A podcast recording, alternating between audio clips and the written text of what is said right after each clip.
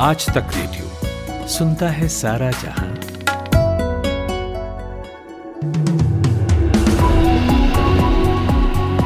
Good evening आज तक radio पर आप सुन रहे हैं शाम चार बजे का न्यूज़ बुलेटिन पाँच मिनट। मैं हूँ खुशबू। पीएम नरेंद्र मोदी ने राज्यों के मुख्यमंत्रियों के साथ वर्चुअल मीटिंग की। इसमें महामारी और यूक्रेन रूस जंग की वजह से देश की आर्थिक स्थिति पर हुए असर को लेकर भी चर्चा हुई। पीएम ने पेट्रोल और डीजल की बढ़ती कीमतों को लेकर राज्यों से अपने यहाँ टैक्स कम करने की अपील की है, ताकि जनता पर महँगाई का बोझ कम किया जा सके। कोरोना को लेकर पीएम ने कहा कि अस्पतालों में, भर्ती मरीजों में जो गंभीर इन्फ्लुएंजा के मरीज़ हैं उनका आर टेस्ट हो और पॉजिटिव आने पर उसके सैंपल को जीनोम सिक्वेंसिंग के लिए भेजा जाए। मोदी ने यह भी सुनिश्चित करने को कहा है कि पब्लिक में पैनिक ना फैले। देश का सबसे बड़ा आईपीओ एलआईसी चार मई को आ रहा है। एंकर निवेशकों के लिए इसे दो मई को खोला जाएगा। ये आईपीओ सब्सक्रिप्शन के लिए चार मई से नौ मई तक ओपन रहेगा। स्टॉक एक्सचेंज पर इसकी लिस्टिंग सत्रह मई को होगी। इसके पहले सोर्सेज ने मंगलवार को जानकारी दी थी कि एलआईसी का आईपीओ अगले हफ़्ते चार मई को ओपन होगा।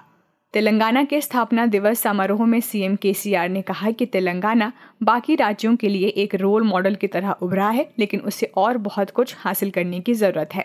उन्होंने प्राकृतिक संसाधनों के बावजूद पानी को लेकर लड़ाई और बिजली क्षेत्र के संकट पर चिंता जताई। राव ने यह भी कहा कि देश को वैकल्पिक एजेंडे की ज़रूरत है, राजनीतिक मोर्चों या राजनीतिक दलों के फिर से संगठित करने की नहीं।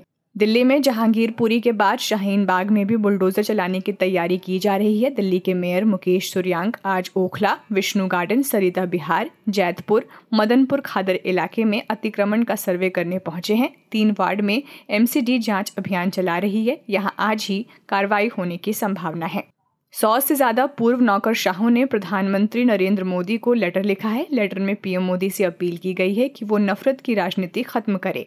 इस लेटर पर 108 लोगों ने हस्ताक्षर किए हैं। इनमें दिल्ली के पूर्व उपराज्यपाल नजीब जंग, पूर्व राष्ट्रीय सुरक्षा सलाहकार शिवशंकर मेनन, पूर्व विदेश सचिव सुजाता सिंह, पूर्व गृह सचिव जी के पिल्लई और पूर्व पीएम मनमोहन सिंह के सेक्रेटरी जनरल रहे टी के ए नायर शामिल हैं। तमिलनाडु के तंजावुर ज़िले में एक मंदिर की रथ यात्रा के दौरान बिजली के तार की चपेट में आने से 11 लोगों की मौत हुई है। मरने वालों में दो बच्चे भी शामिल हैं। हादसे में 15 लोग घायल हुए हैं, जिन्हें अस्पताल में भर्ती कराया गया है। राज्य के सीएम एम के स्टालिन ने घटना पर दुख जताते हुए मृतकों के परिजनों को पाँच लाख की सहायता राशि देने का ऐलान किया है। हनुमान चालीसा विवाद को लेकर जेल में बंद महाराष्ट्र के अमरावती से निर्दलीय सांसद नवनीत कौर राणा ने नागपुर पुलिस के पास शिकायत दर्ज कर संजय राउत के खिलाफ एस सी एक्ट में मामला दर्ज करने की मांग की है। दरअसल संजय राउत ने हाल ही में प्रेस कॉन्फ्रेंस कर नवनीत राणा और उनके विधायक पति रवि राणा को बीस फीट ज़मीन में गाड़ने की धमकी दी थी। नवनीत राणा ने आरोप लगाया है की वे दलित हैं और राउत ने प्रेस कॉन्फ्रेंस कर उन्हें और उनके विधायक पति रवि राणा को बंटी और बबली और चार कहा।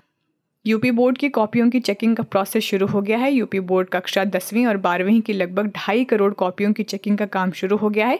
इस साल पहली बार कॉपियों की चेकिंग की ऑनलाइन मॉनिटरिंग भी की जा रही है। सभी इवेलुएशन सेंटर्स पर सीसीटीवी की निगरानी में कॉपियों की चेकिंग की जा रही है, जिसकी मॉनिटरिंग लखनऊ से अधिकारी कर रहे हैं।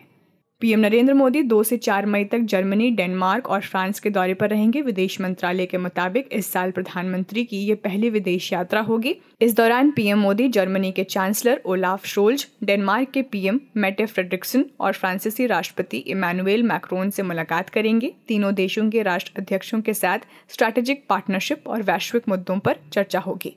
चीन ने एक बयान में H three N eight bird flu संक्रमण की इंसानों में पहले मामले की घोषणा कर दी है। चीन के मध्य हेनान प्रांत में रहने वाला चार साल का बच्चा इस फ्लू से संक्रमित हुआ है। प्रशासन ने कहा है कि लोगों में इसके फैलने का जोखिम कम है। हालाँकि जनता को फिर भी मृत और बीमार पक्षियों से दूर और बुखार या सांस से जुड़े लक्षणों के लिए तुरंत डॉक्टरी सलाह लेने को कहा है।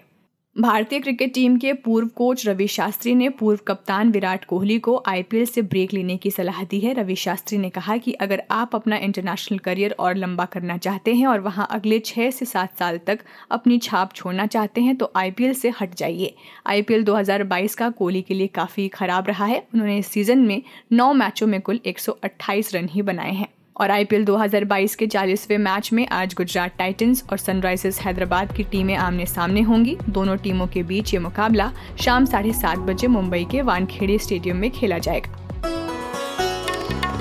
आप सुन रहे हैं आज तक रेडियो।